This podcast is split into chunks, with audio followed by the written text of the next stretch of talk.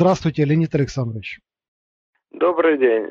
А, на самом деле, я еще раз это дело как-то обдумал. Все-таки там довольно много разных фактов, интересных и не очень, но мне хочется попробовать в меру сил все-таки высказать какие-то общие соображения, которые относятся э, к тому же самому вопросу, с которого я начал, и ответ на который, э, конечно, так и не дал. И сейчас окончательного ответа, естественно, я дать не могу, но попробую все-таки свои соображения в ответ на этот вопрос изложить. Вопрос такой. Ну хорошо, вот описаны факты большого террора, изложена статистика этого самого террора, а, рассказано, как он проходил во времени, вот этот знаменитый приказ 00, там 447 или как он там назывался. Все это очень хорошо.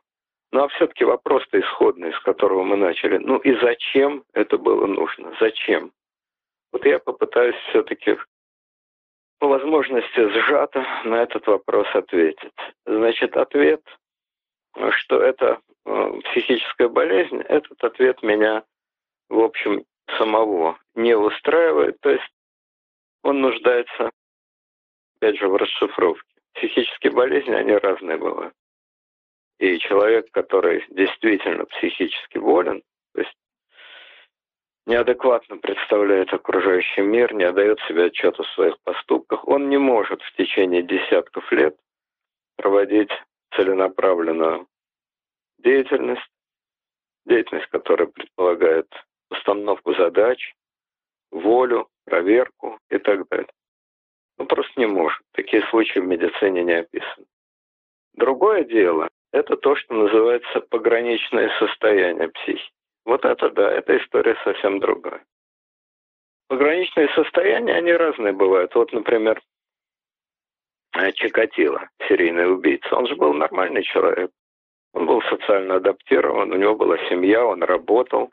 Вместе с тем он был человек, конечно, ненормальный, потому что он был серийный убийца, маньяк. Ну и таких серийных убийц, как известно, достаточно много. Вот. Э, то же самое, ну не то же самое, просто как пример.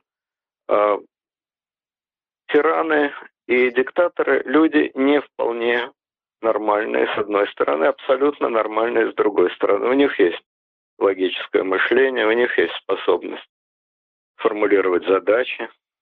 У них, конечно, есть воля, иногда очень сильная воля, как, например, у того же Сталина. Но это люди не вполне нормальные. В чем их не вполне нормальность? Вот мне кажется, там есть несколько элементов этой ненормальности, которые достаточно очевидны. Это э, некоторая патологическая неприязнь к людям. Вот э, у людей, у обычных людей есть такое свойство, как эмпатия, то есть способность эмоционально сопереживать другому человеку эмпатия, симпатия. У диктаторов и у тиранов такого свойства, как правило, нет. У них есть мизантропия, то есть отвращение к людям. Отвращение, которое часто умело, это люди умные, это люди волевые, умело маскируются в изображение огромной любви к людям вообще. Почти все тираны э, всегда изображали большую любовь к народу. И народ им отвечал, надо сказать, как правило, горячей взаимностью. Римляне любили Нерона. Любили, хотя он вытворял там совершенно невозможные вещи. Его ненавидели э, сенаторы, но его любил простой народ. Это тоже довольно типичное свойство тиранов, которые через голову вельмож, через голову своего окружения обращаются к простому народу. Вот такая мизантропия э, в крайней степени. Она была, конечно, очень свойственна Сталину, так же, как и Гитлеру, кстати. И э, точно так же изображение любви к народу. Ну, Гитлер больше в этом преуспел, но неважно. Изображение любви к народу и ответная любовь к народу. Мы все видели фотографии, где женщины целуют колеса автомобиля Гитлера, суют ему детей, бросаются прям под ноги. Ну, в России таких ярких форм было не принято, но даже тот факт, что на похороны Сталина там во-первых, рыдали, во-вторых, сошлись какие-то миллионы людей, это тоже говорит об отношении народа. Как и тот факт, что до сих пор до сих пор в народе есть любовь э, к тирану. Так, значит, вот это вот мизантропия. Мизантропия в крайней степени, то есть отвращение к людям, соединенное с большой артистической способностью изображать любовь к людям. Более серьезное, значит, э, психическое расстройство – это, конечно, паранойя. Паранойя – это болезненный страх врагов и желание превентивно наносить по этим врагам удары. Паранойя бывает узкая, то есть страх заговоров против себя, страх перед своим близким окружением. И паранойя бывает более широкая, то есть страх не заговоров против себя лично и не страх своего окружения, а страх более широких кругов людей. Ну вот личная паранойя, она, конечно, была Сталину свойственна в максимальной степени. Он, например, известно такое дело, никогда, ну почти никогда не принимал людей поодиночке. И у всех, кто входил в его кабинет, отбирали оружие. Редчайшие случаи, когда он один кого-то принимал. Обычно в кабинете сидел еще там Молотов, э, Каганович, в более поздние годы, там Маленков, еще кто-то. Но неважно. Важно, что были еще кто-то. Это на полном серьезе, на случай того, что если кто-то на него набросится. Дико звучит, но тем не менее так. Ну вот известен один случай, кажется, описан многократно, когда он лично один на один принял Тухачевского. У Тухачевского при входе отобрали, естественно, оружие, а у Сталина, естественно, оружие было. Вот. Ну, я думаю, что такой здоровенный мужик, как Тухачевский, голыми руками бы справился, но это уже другой вопрос. Но вот, тем не менее, факт такой. А, скажем, у Гитлера личной паранойи практически не было. Заговоров против себя он очень мало боялся. Поэтому они и были, и были такие, в общем, довольно успешны. Просто не повезло заговорщику. Но у Гитлера была гораздо более широкая паранойя. Страх и ненависть по отношению к евреям. Международное еврейство, еврейский заговор, международный заговор и так далее. И это уже смыкается вот такая широкая идеологическая паранойя, она смыкается вообще с идеологией. Вот есть такое понятие в психиатрии – круг бредовых идей. То есть вне этих идей, когда речь не идет об этих идеях, человек абсолютно нормален, адекватен, но со своими характерологическими особенностями. Но внутри этих идей он становится совершенным идеологическим маньяком. Вот это как раз точно, как мне кажется, про Сталина, как и про любого идеологизированного человека. Значит, ну опять же, ну вот я все время сравниваю, но это невольное сравнение. Вот у Гитлера круг бредовых идей известен. Это расовая теория, теория жизненного пространства и так далее.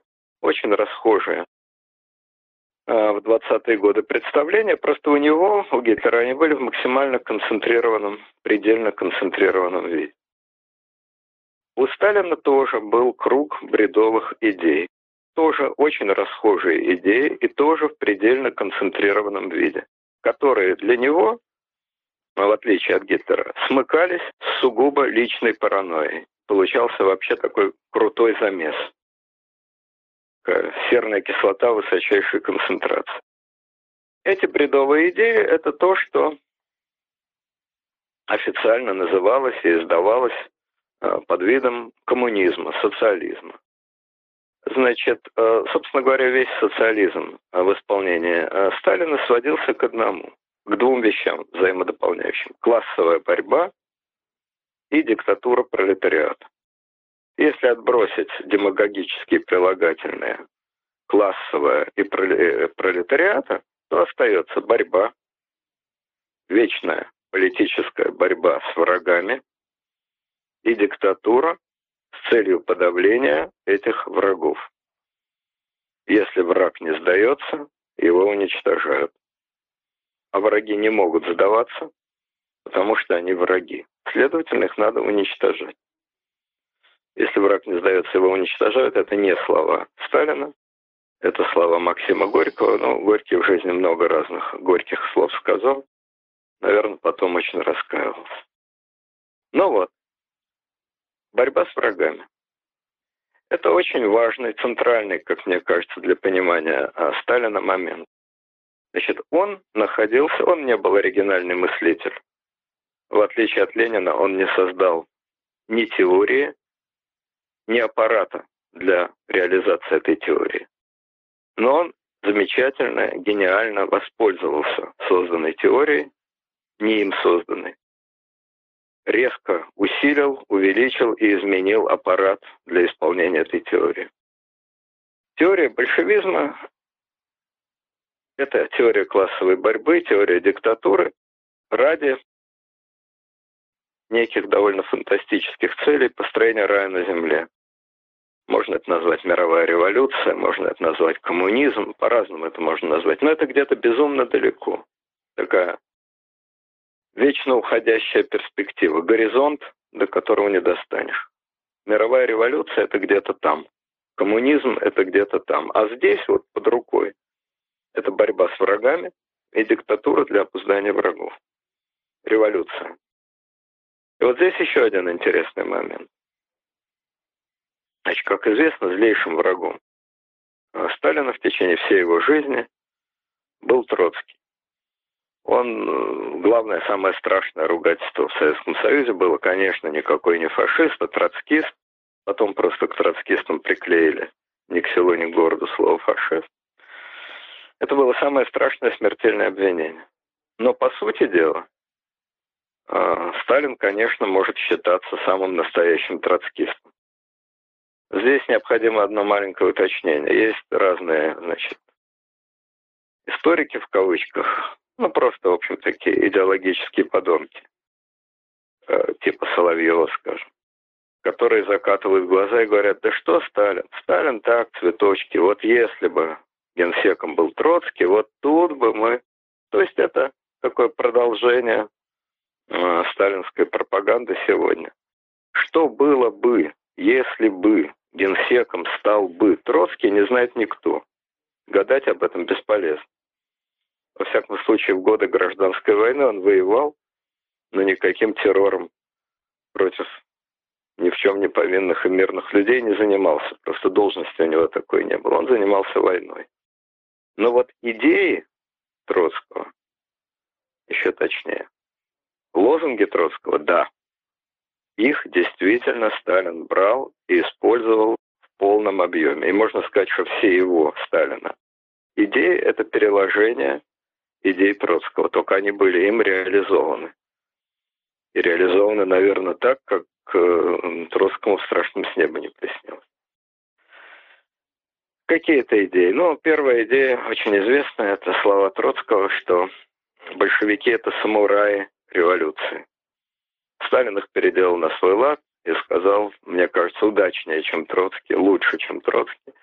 Он сказал, что партия – это орден крестоносцев, меченосцев, меченосцев внутри государства советского. Очень хорошая формула, но восходящая, конечно, к словам про самураев. А Троцкий сформулировал идею сверхиндустриализации как единственного способа спасения советской власти, они все время считали, что советскую власть надо спасать. Вот, сверхиндустриализация. Сталин просто реализовал идею индустриализации.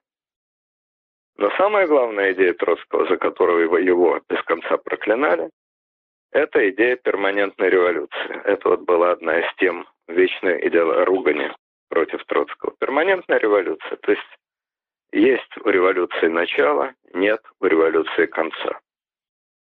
И вновь продолжается бой, и сердцу тревожно в груди. И Ленин такой молодой, и юный октябрь впереди.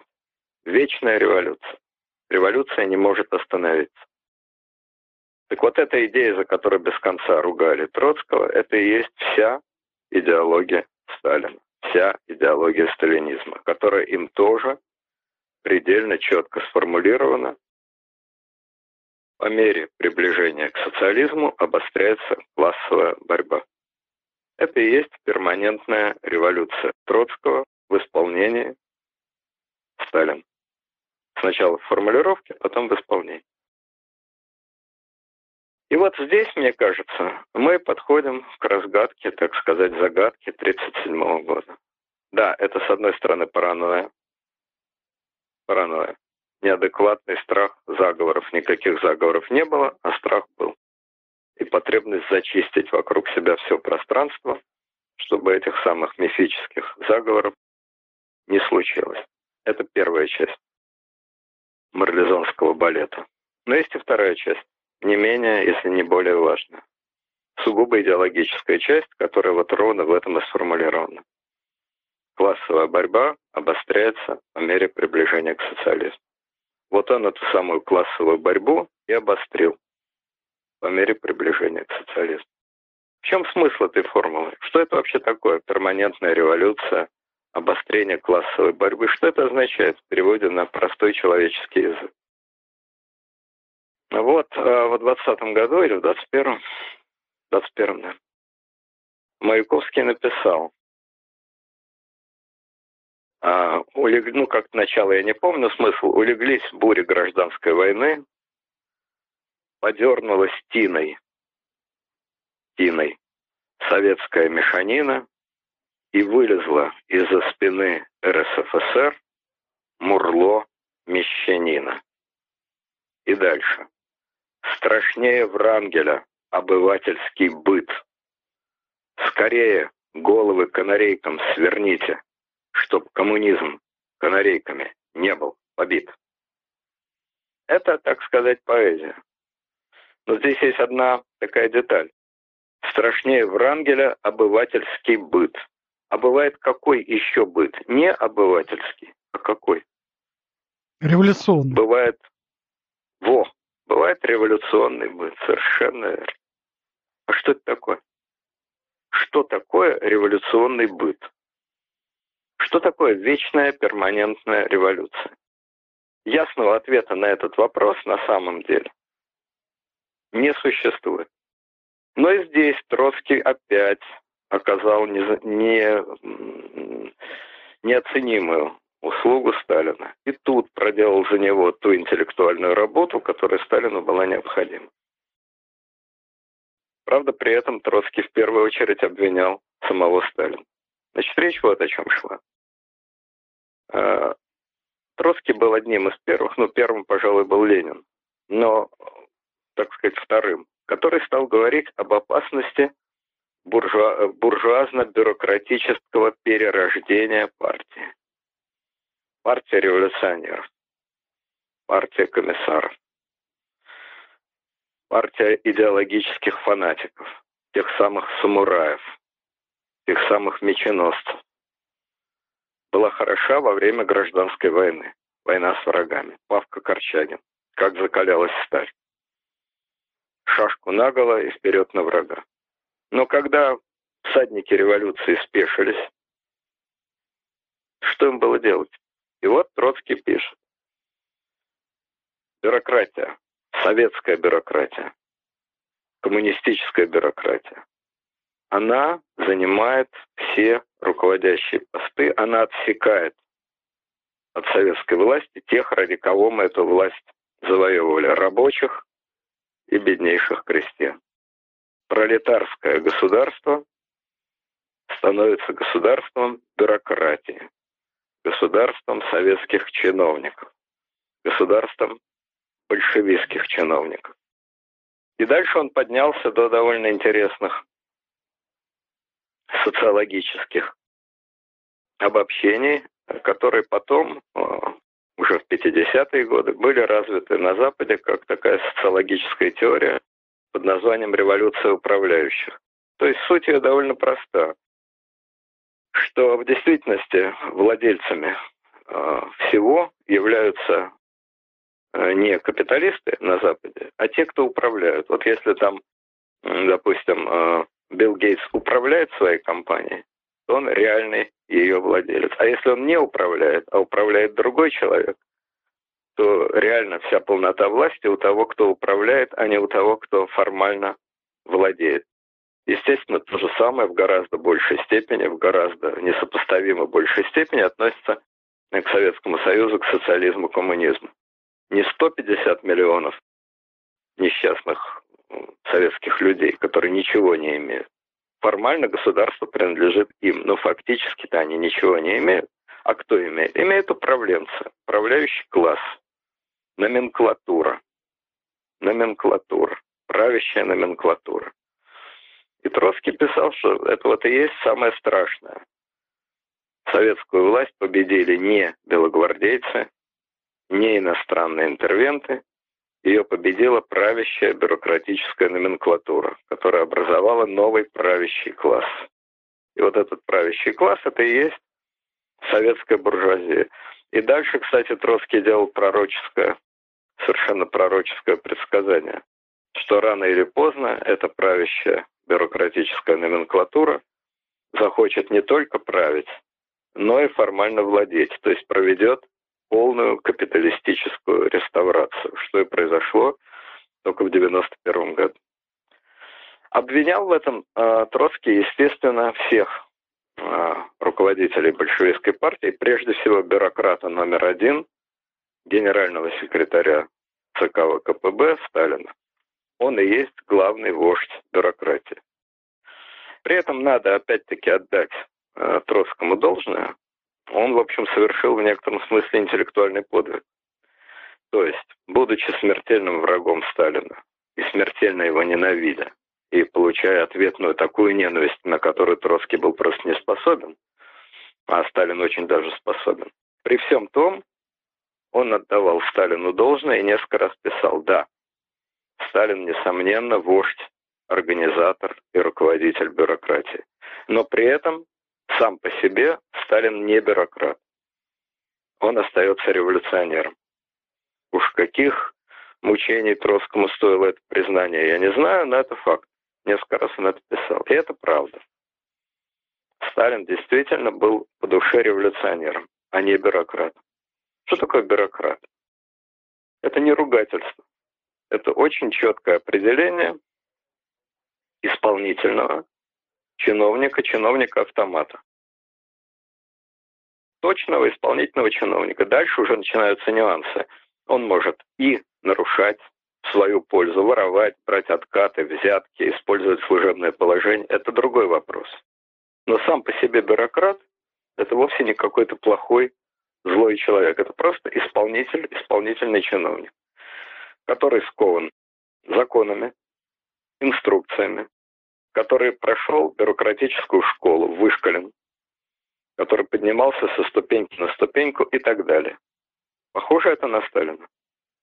Человека, который никогда в жизни э, до 39 э, лет вообще нигде не работал, до 29 лет, 17 год, вообще нигде не работал. Который никогда не подчинялся никаким инструкциям, он их в лучшем случае мог написать, да и то плевал на них профессионального революционера, как говорят, уголовного бандита по кличке Коба. Какой же это бюрократ? Это вождь бюрократии? Да, но сам по себе совершенно не бюрократ. И вот ненависть к бюрократии, страх перед бюрократическим перерождением, а главное потребность фанатическая потребность в вечной революции. А что такое вечная революция? Это вечная борьба. За что? Неважно. Важен процесс. Борьба с врагами. Но поскольку врагов нет, то надо, а, врагов придумать, создать, назначить. Назначить этих врагов. И, б, бороться с ними. Это и есть революционная ситуация. Революция. Вот Лукашенко говорит, я перетрахиваю и буду перетрахивать аппарат в Беларуси. Так? Конечно, Лукашенко не революционер, не большевик и к перманентной революции не стремится. Но теперь превратите эти слова из, в общем, достаточно невинной шутки в готовность и умение действовать без предела, и вы получаете большой террор первоначально против бюрократии. А дальше он уже по законам советской экономики, по законам советского соцсоревнования между чекистами разливается гораздо шире, охватывает уже миллион, полтора миллиона людей. Потому что чекисты боятся, потому что чекисты должны показать свое рвение, потому что чекист не может ограничиться арестом одного человека. Если рядом арестовали двух, то он должен арестовать трех и так далее. Но это немножко другую сторону. Сталин бюрократию возглавил. Сталин бюрократическое государство создал. Сталин бюрократию ненавидел. Сталин старался ее искоренять. Но чем сильнее он ее искоренял, чем больше он убивал советских бюрократов, тем больше усиливалось само бюрократическое государство, потому что это была бюрократическая борьба против бюрократии. Это была террористически бюрократическая борьба против бюрократии, заколдованный круг. Вот известен такой пример, что, значит, там в 1941 году э, ЦК партии правительство эвакуировали из Москвы в Куйбышев и уехали члены семьи. А Сталин, как известно, остался в Москве. И вот э, Светлана Аллилуева пишет, что она, значит, в 1942 году приехала, ну, вызвали ее к отцу, приехала, попала на какой промежуток между какими-то заседаниями, увидела, что раздражен, но хотя он был раздражен, ее он все-таки любил, он ей бросил, ну, как дела в Куйбышеве? И она ему стала тарахтеть о своих глупых школьных делах, о том, о сём, и, между прочим, сказала ему, что вот мы, когда приехали в Куйбышев, то было трудное положение, потому что не было школы, спецшколы. И мы учились среди обычных, но потом, наконец, Власик, слава богу, очень быстро создал опять для нас свою школу для своих. Кстати, у, у Ласика 22 числа, 22 мая день рождения. Вот такая вот дата, кстати. Ну, это уж мы отмечать не будем, это уж перебор. Под передачу вот. И вдруг, и вдруг она говорит, его как током ударило. Он к ней повернулся и сказал, для своих? Ах вы каста, каста проклятая. Ах вы ненавистная каста, для своих? Она говорит, что он захлебывался от бешенства. Для своих каста, проклятая каста. Очень хорошо. И что же после этого произошло? Закрыли школу для своих, распихали их по обычным школам. Власика расстреляли, сняли, ордена сорвали. Ничего во. Они остались в школе для своих, никуда их не распихали, никто этому Власику слова худого не сказал. Система закрытых, жестких бюрократических привилегий – это именно то, что создавал Сталин. И это именно то, что ненавидел Сталин. Это вот такая революционная диалектика. Он ненавидел правящий бюрократический класс, потому что этот класс начинал очень скоро, мгновенно, жить той самой обывательской жизнью, о которой писал Маяковский. Люди обрастали имуществом, люди хотели одного – спокойствия, нормальной, стабильной жизни. А Сталин не терпел спокойствия. Ему нужна была перманентная революция, борьба классовая борьба, уничтожение врагов. А бюрократии, той самой, которая поднялась на классовой борьбе, на уничтожение врагов, это было не нужно, абсолютно не нужно. Они свой коммунизм уже построили. И больше им ничего не нужно было. А Сталину было нужно. Он создал эту бюрократическую, полностью отрезанную от народа систему. Но эта система хотела жить спокойно, вальяжно, пользоваться радостями жизни. Но, разумеется, им в страшном сне не могла присниться та роскошь, то спокойствие, та безопасность, которую они имеют сейчас в России, на Украине, в Украине, ради бога, в Украине. Какой прогресс? В Средней Азии. Да, в Средней Азии, везде, на всей территории бывшего Советского Союза. Конечно, такая роскошь, такое спокойствие, такая безопасность. Это им присниться не могло.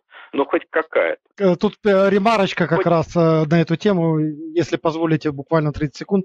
Леонид Александрович, дело в том, что с бюрократией в Украине дела идут на лад, например, хотя бы потому, что Зеленский запретил вешать свои портреты во всех кабинетах чиновников, предложил вместо этого повесить портреты детей этих чиновников, чтобы прежде чем те принимали какие-либо решения, они посмотрели в глаза своим будущим поколениям.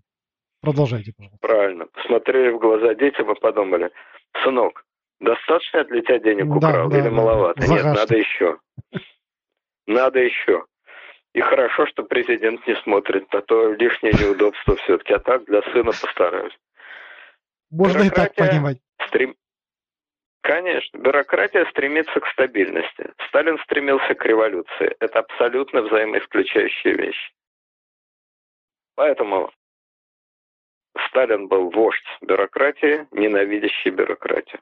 И бюрократия в душе боялась даже во сне, в страшном самом сне это сказать, подумать, не сказать, подумать. Но она его тоже ненавидела, естественно. И поэтому с таким огромным, невероятным выдохом они, наконец, в 1953 году перекрестились. Слава тебе, Господи! Как э, сказал Берия, тиран умер, умер, умер. Три раза умер, что уже не встанет, сволочь. Сдох, наконец. Наконец он сдох. И кончился этот ужас, кончился этот перманентный страх и так далее. Кстати, э, нечто, вот э, я говорил о том, что террор 1937 года это безумие. Но это да, это безумие, но это системное безумие. Как говорил Гамлет, если это безумие, в своем роде последовательное. Ведь совершенно то же самое, просто под копирку. Сделал Мао Цзэдун, Великая культурная революция. Все один к одному. 20 лет, как закончилась гражданская война. Мао абсолютный диктатор, абсолютный вождь, никаких проблем у него нет. И вдруг он начинает резню. Да такую, что с учетом Китая масштаб, конечно, по людям больше, чем в России. Огромную резню. Вот Великая культурная революция – и еще Мао говорил, огонь по штабам. Знаменитая формула Мао. Огонь по штабам. Вот эта формула Сталина. Огонь по штабам. Огонь вели по штабам, а погибали при этом отнюдь не только штабные, но и немеренное количество людей, никакого отношения к этим штабам, естественно, не имеющие. Обострение классовой борьбы, революционная ситуация, борьба с бюрократией, это все для Сталина было совершенно естественно и нормально, совершенно логично. Э, вся его жизнь – это бесконечная отчаянная борьба. Ну, гражданская война, понятно. Потом 20-е годы. Смертельная борьба. Сначала с Троцким, потом с теми, с кем вместе он боролся против Троцкого, Каменев-Зиновьев. Потом с теми, с кем вместе он боролся против Каменева-Зиновьева, Бухарина компания. Кончил заполучил абсолютную власть. 29 и 28 год. Расслабься, черта лысого. Коллективизация. Страшная война с крестьянами. Голод, голодомор, индустриализация. Непрерывная, ни на минуту не прекращающаяся гражданская война. Холодная, но совсем не холодная, горы трупов внутри страны. Наконец, слава тебе, Господи, все, что ты мог, ты уже сделал. Колхозы ты сколотил. Какие-то заводы при тебе худо-бедно построили. Партия в полном твоем подчинении. Лежит у твоих ног. Ну, кажется, уже все, угомонись. 35-й, 36-й год. И вроде бы он действительно почти угомонился.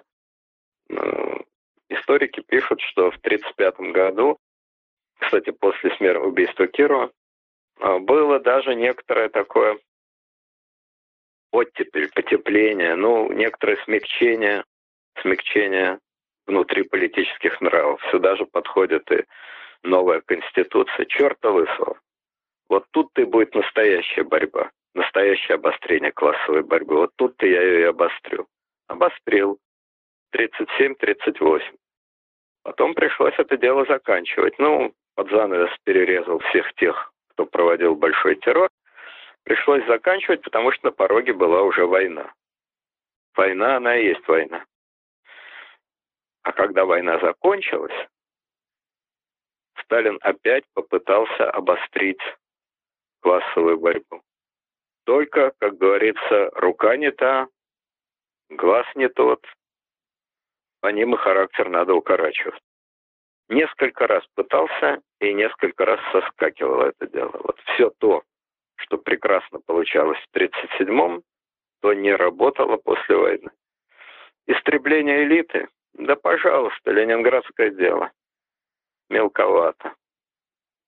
Скучновато. Масштаб не тот. Борьба с евреями. Пошло. Вроде пошло. Опять как-то нескладно. Никак не клеилось это дурацкое дело врачей. То одно не то, то другое не так. Менял без конца следаков. В 1937 году дела как с конвейера летели. Не успеешь оглянуться. А тут огромный заговор. А тут и так пишут сценарии, и сяк пишут, клеют эти заговоры. Но чем меньше он мог в реальности, тем более фантастические планы у него были в голове. Известно, что к концу жизни это был план какого-то грандиозного заговора, в который включались э, Молотов, Микоян, Ворошилов, вся старая гвардия, плюс еврейские врачи, плюс американские шпионы, плюс еще кто-то. 37 год, два. Но это было в его больной фантазии в его больной параноидальной, уже совсем параноидальной голове. А в реальности из всего этого ничего не получалось. Он даже на каком-то пленуме ЦК назвал Молотова и Микояна американскими шпионами. И после этого их даже из ЦК не вывели. То есть, ну, не работало это дело. Все скользило, все падало, выскакивало из рук. Старым стал, плохим стал, Одно слово – старичок. И все-таки он цеплялся за эти...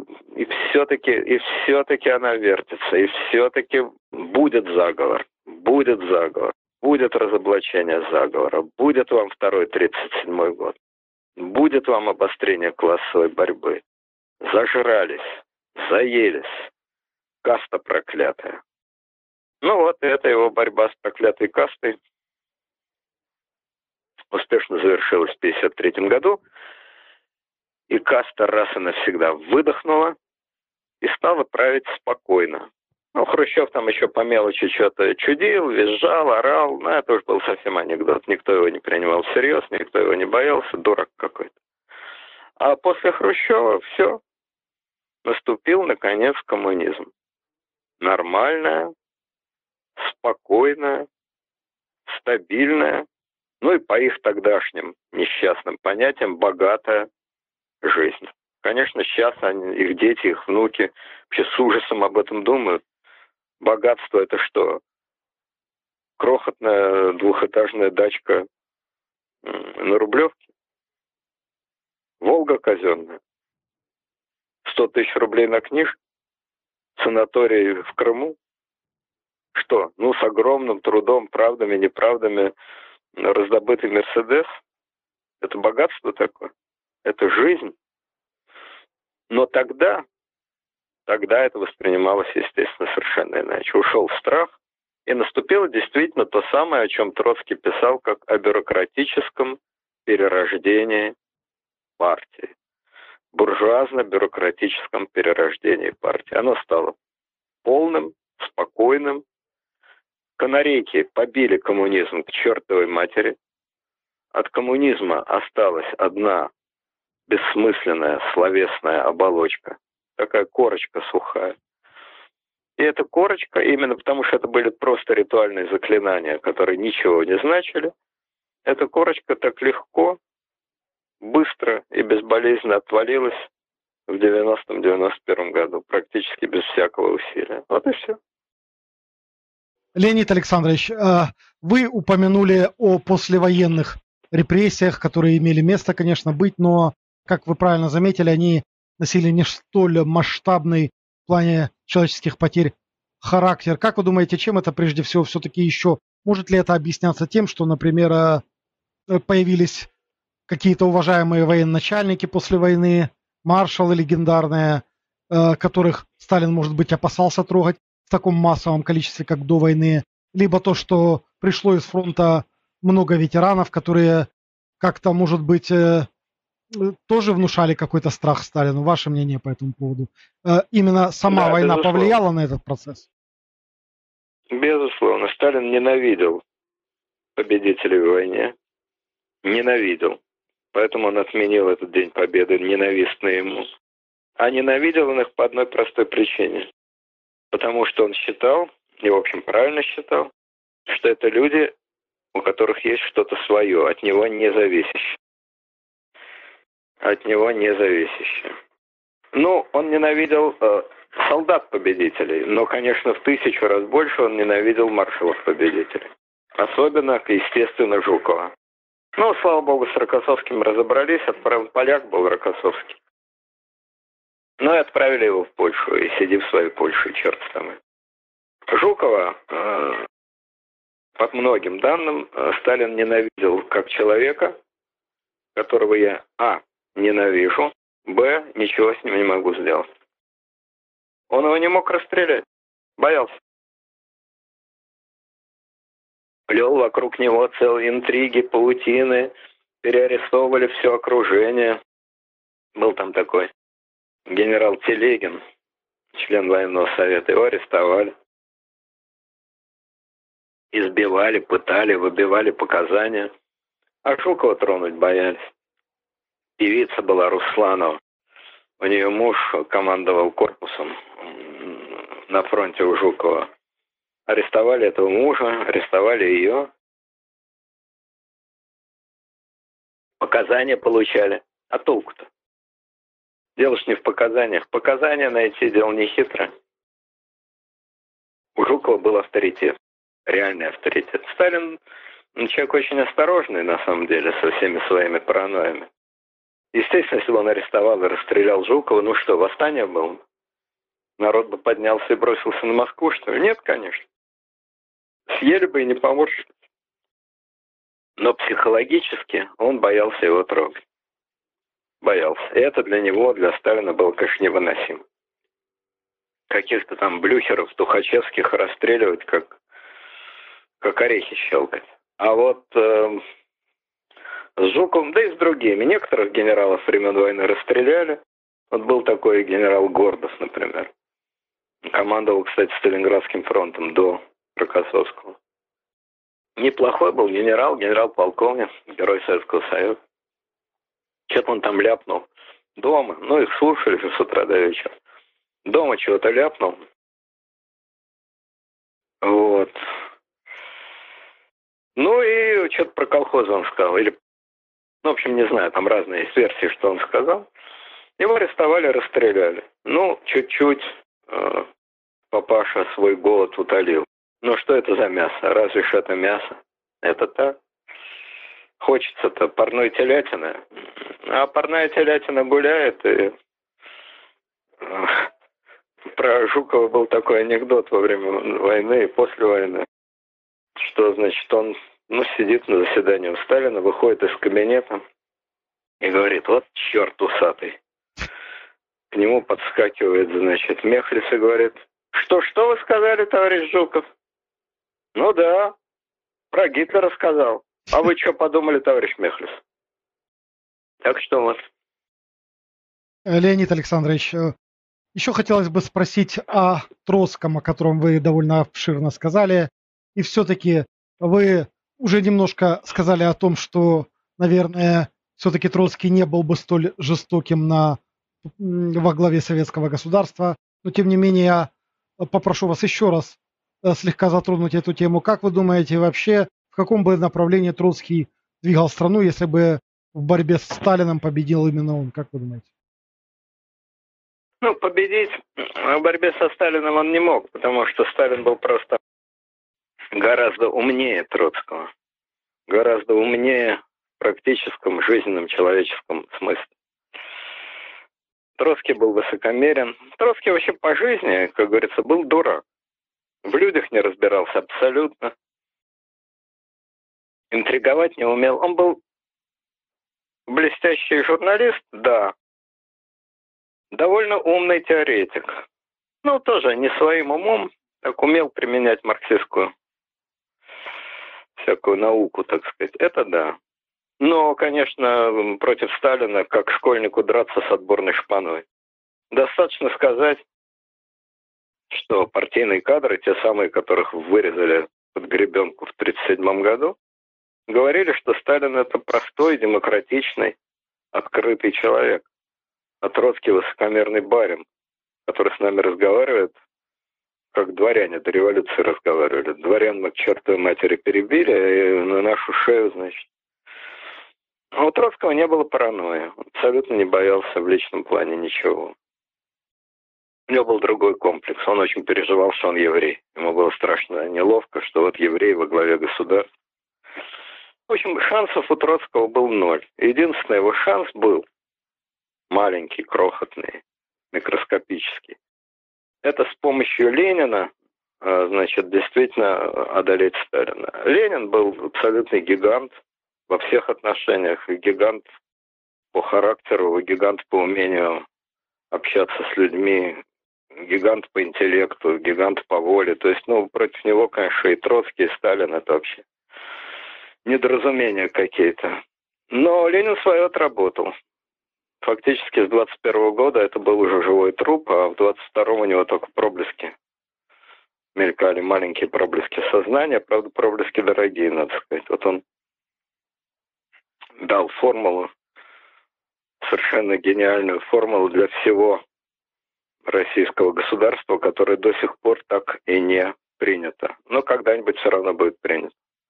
Лучше меньше, да лучше. Все. А, или, а, Все. или количество не в ущерб качеству можно перевести.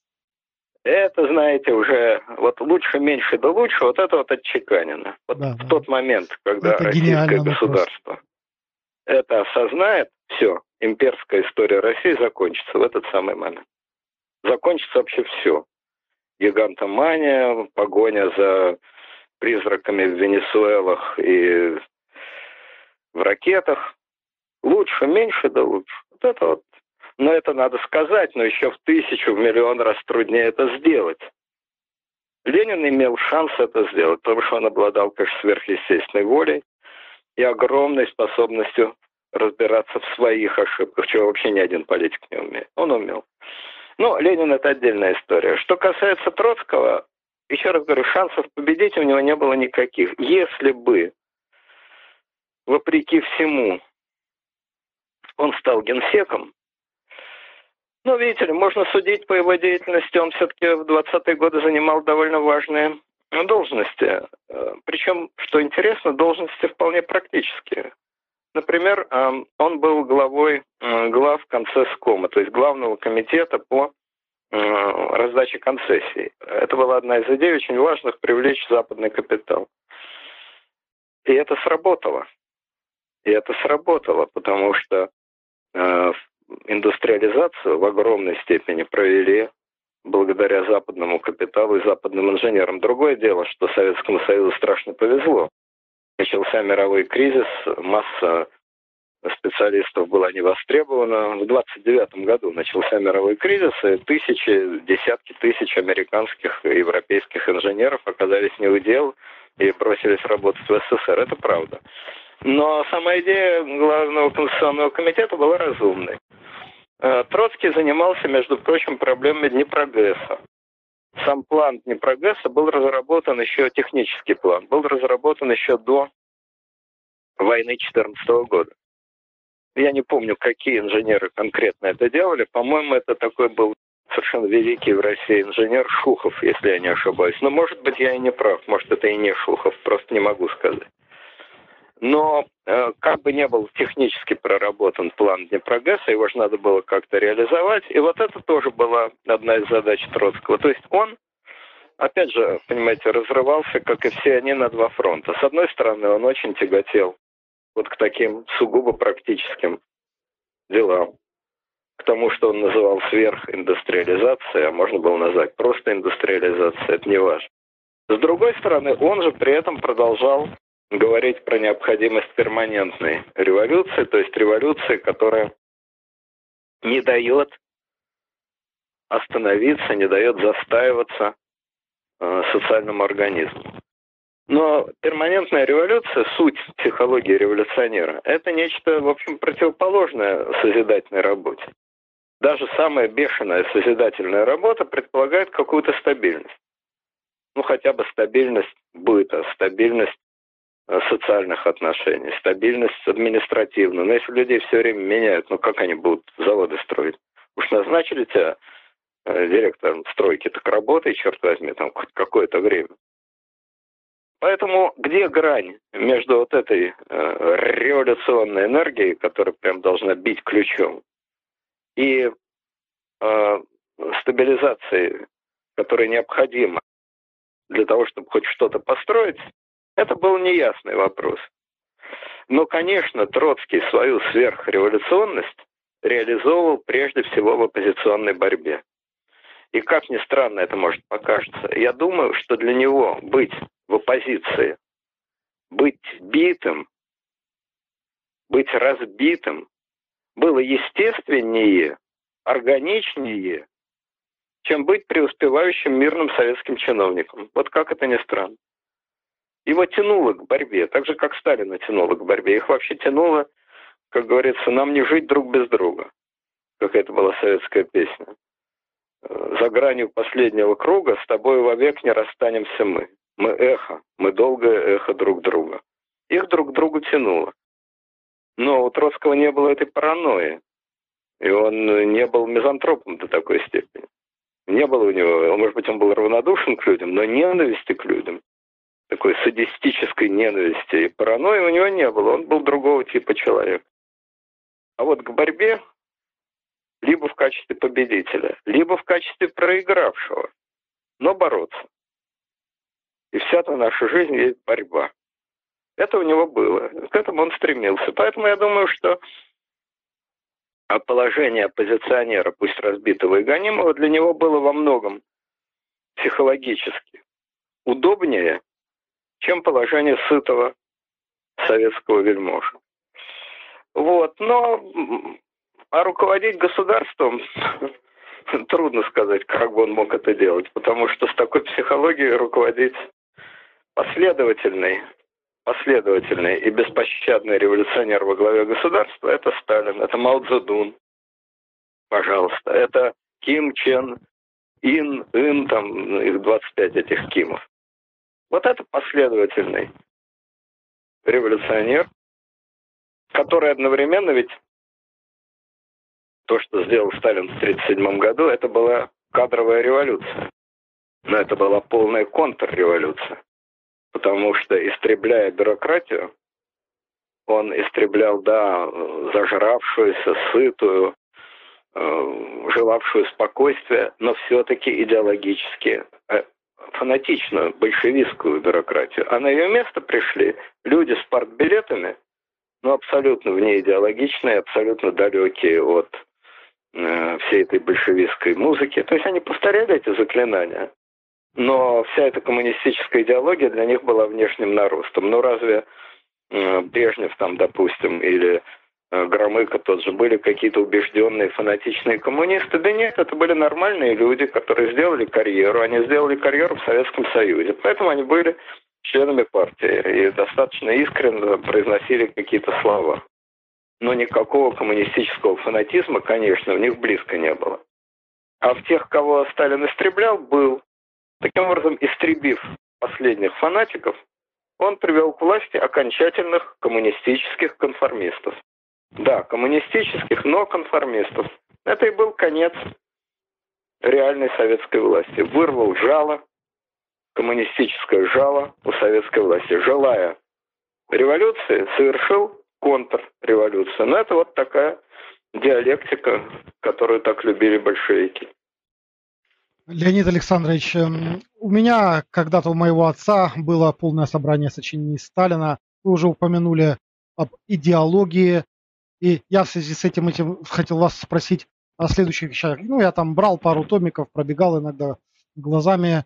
В принципе, написано было живо и интересно, как э, для тех того ужасного вида этого собрания, которое внешне производило э, на, на меня впечатление.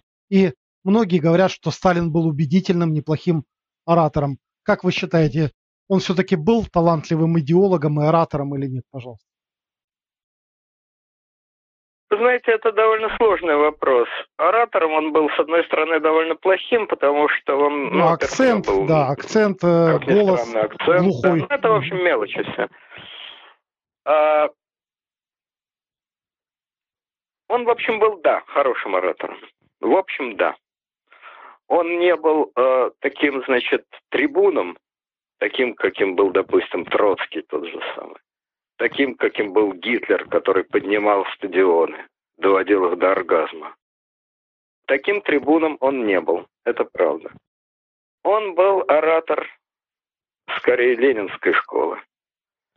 Ведь Ленин не доводил толпы до оргазма, но он вбивал в них свою логику, вбивал свои мысли, как вот кувалдой вбивают, вот так он вбивал. Так же действовал и Сталин. Он был оратор не троцкистского, а ленинского типа. Простой, ясный. Ну вот простой пример. Значит, когда вот умер Ленин в 24 году, был второй съезд Советов, о котором, значит, э, Маяковский написал, если бы выставить в музее плачущего большевика, вот плачущего большевика. Действительно, многие там плакали, там выступал Калинин, э, зачитывал письма каких-то рабочих. Одно письмо, вот я помню, там какой-то крестьянин написал по поводу смерти Ленина. Ты наш отец. Ты нас бросил. Мы за тобой были. А теперь осиротели мы. Как же ты нас бросил? Зачем же ты оставил нас? Ты подвел нас. Вот такой крестьянский текст. Ну да, там многие плакали и так. Ну вот выступал Зиновьев, который тогда, в 24 году, считался официальным главой партии. Зиновьев говорил, так сказать, по науке, говорил долго, говорил довольно красиво. Голос у него был противный, визгливый. Говорил он долго, красиво. Полчаса, наверное. Не столько, сколько я, но вот полчаса говорил.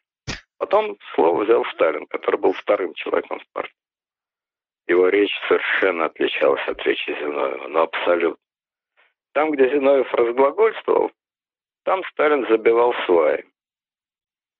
Товарищи, мы, коммунисты, люди особого склада. Мы члены партии Ленина.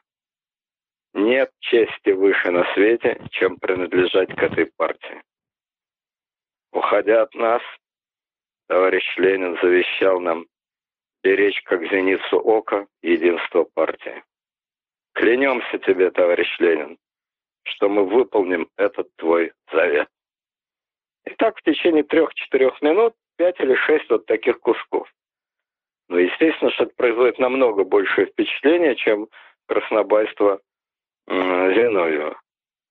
Для простых людей, которые его слушали, это четко, ясно, вбивает. В этом есть сила. За этим чувствуется сила сила моральная, сила воли, сила убеждения, сила логики. Это то, что вбивается. И вот у людей будет ощущение, что Зиновьев Краснобай, а Сталин человек дела, человек силы. На кого оставить партию? Кто подведет плечи? Кто выдержит этот груз? Краснобай Гришка Зиновьев или работяга Сталин. Вопроса нет. При этом никаким работягой естественно, не было. Очень часто по целым дням ни черта не делал, впадал в депрессию. Но это тоже свойственно многим. Гитлер вообще там месяцами не мог ничего делать. Впадал в такие депрессии, что особенно, кстати, особенно в период борьбы за власть, когда его рвали на куски буквально, он выкладывался, а потом падал как убитый, и его поднять не мог. Так что это тоже, так сказать, ничего особенного нет. Вот, но э, оратором был неплохой. Что касается теоретик, ну что какие теоретики, слушайте, ведь э, сама э, сама коммунистическая теория – это именно круг бредовых идей. Только бредовых идей не личных, а бредовых идей, возведенных в ранг идеологии.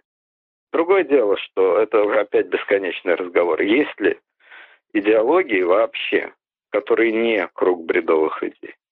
В какой мере та или другая идеология, ну, например, либеральная идеология, демократическая идеология, идеология политкорректности, или там разные религиозные идеологии. В какой мере они могут считаться кругом бредовых идей, в какой мере не могут. Но это бесконечный разговор, который на тысячу лет вперед. Но, конечно, никаким теоретиком ни в каком смысле Сталин не был. Еще раз повторяю, если у него были какие-то идеи, они, несомненно, были, то вольно или невольно, но они повторяли как раз идеи Троцкого от значит, перманентной революции э, до э, необходимости сверхиндустриализации. Но последнее, собственно, тогда все понимали, это было очевидно. Вообще все, что делали большевики, это вытекало из логики развития России. Индустриализация в России была так же неизбежна, как через 50 лет индустриализация в Китае, в Индии. Это все вещи, которые, через которые прошли все страны. В XIX веке Англия прошла, а, в, 20, в конце 20-го Китай, а в середине 20-го Россия. Вопрос, как пройти? В этом вопрос. А неизбежность этого дела, она... Вот, поэтому никаким, конечно, особым теоретиком и не особым теоретиком он не был, а в конце жизни вообще впал в какое-то безумие. Вдруг занялся вопросами языкознания. Ну, в этом-то ты что понимаешь? Куда ты полез? А вы читали, кстати, сами собрание произведений Сталина, и какое впечатление у вас? Ну вот э, я читал, не могу сказать, что прям там с карандашом изучал, но читал, вот впечатление, вот такое впечатление произвел, что умел он э, иногда очень действительно хорошо и четко формулировать, иногда тоже признак не, психической нестабильности, иногда впадал просто в бред, потому что я читал не только собрание сочинений, я читал стенограммы его выступлений. Они производят, часто производят впечатление просто бреда. Человек, что называется, бредит наяву. То есть несет какую-то безумную колесину без начала, без конца. Ну, все, естественно, завороженно слушают, но понять, что он молотит, это, ну вот там по поводу ареста военачальников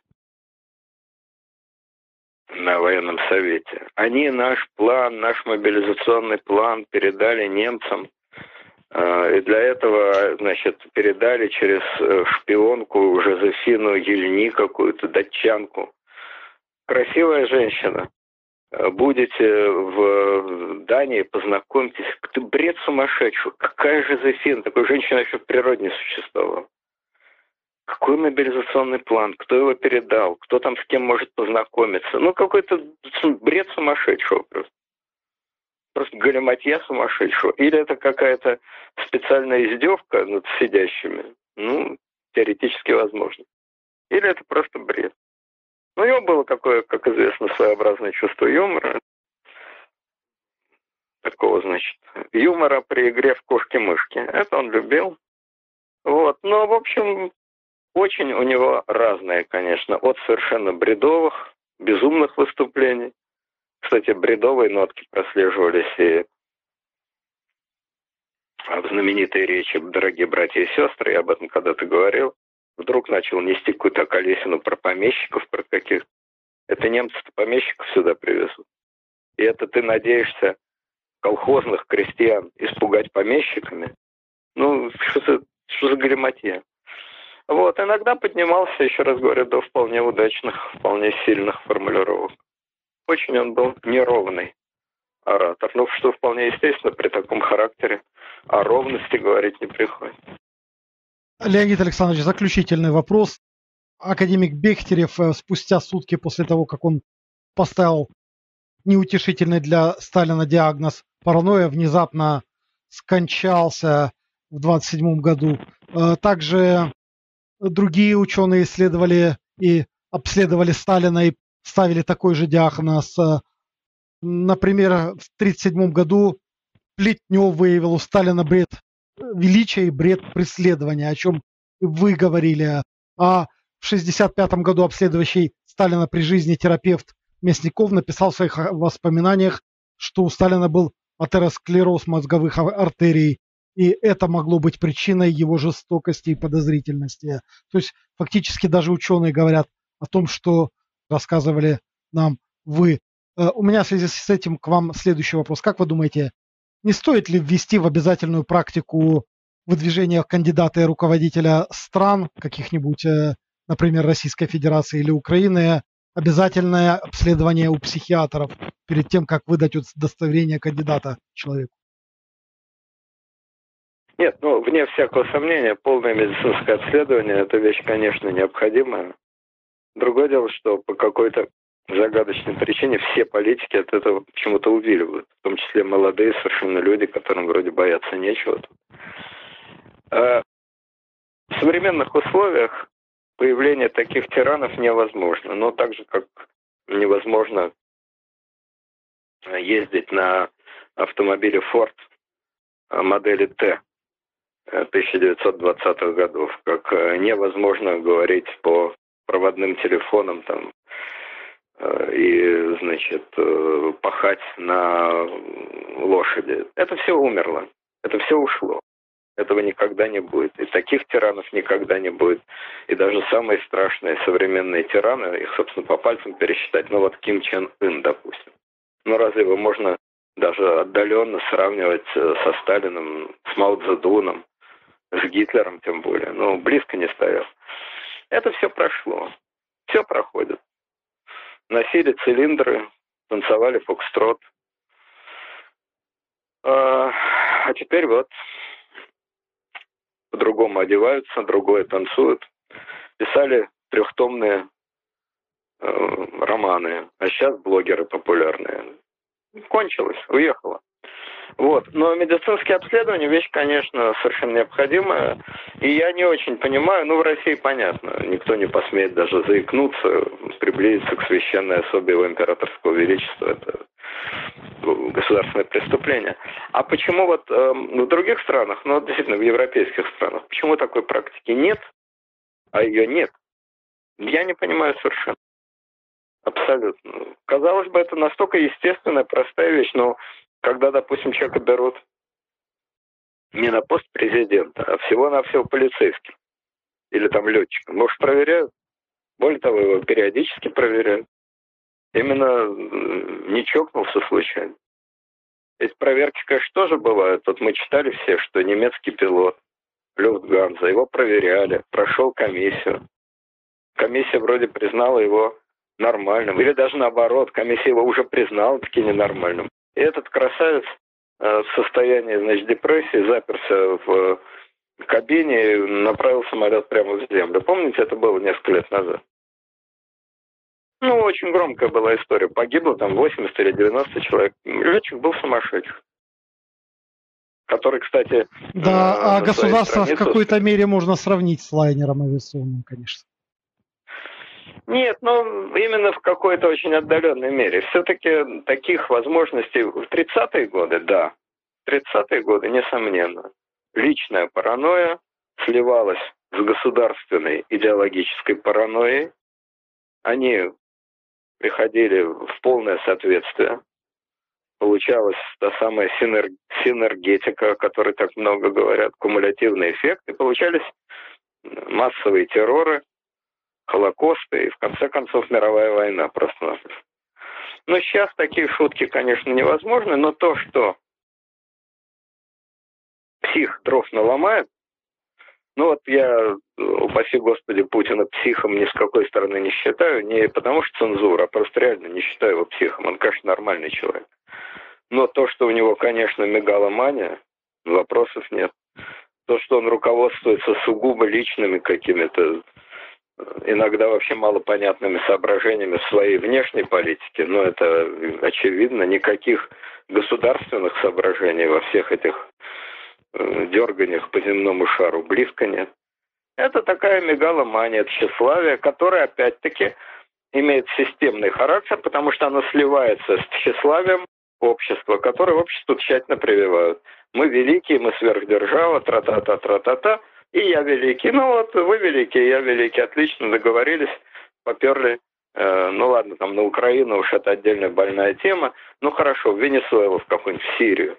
Ну зачем? Ну вот, э, очко играет. Хочется, свербит. Очко играет, это другой смысл имеет, боюсь. Ну хорошо, просто свербит. Свербит. Вот. Э, ну, это же, так сказать, масштаб этого дела анекдотический, потому что это все, э, и главная игра, в которую играют все современные политики, это реконструкторы. Э, игра, собирают реконструктора, изображают из себя великих политиков прошлого. Говорят, генералы готовятся к прошлым войнам, а политики готовятся к прошлым договорам, к прошлым там и так далее. Но, конечно, это вредно. Конечно, это вредно. Но уж просто, но это, понимаете, это никакой психиатр вам не выявит. Я уверен, что если Путин проходил любые обследования, бы сказали здоров, здоров, здоров, здоров, годен. Это же тонкие штуки. Естественно, никакого грубого расстройства психики там нет и быть не может. Но чтобы отсекать все-таки какие-то э, грубые расстройства, кстати, физические болезни, физические болезни тоже не последнее значение имеют. То есть, ну, совершенно очевидно, что это необходимо. Но не хотят. Почему-то, еще раз повторяю, не понимаю почему, но не хотят политики, категорически не хотят. И ни в одной э, так называемой цивилизованной стране это, к сожалению, не принято, насколько я знаю. Уважаемые друзья, это была третья, можно надеяться, что заключительная, заключительная. можно надеяться, что заключительная часть э, вот этой чудесной лекции о причинах, настоящих коренных причинах репрессий Сталина. Спасибо вам большое, Леонид Александрович. До новых встреч. И еще раз огромное спасибо за то э, большое количество времени, которое вы нам уделяете. Всего вам доброго и здоровья. Спасибо, спасибо. Счастливо. Всего, пока.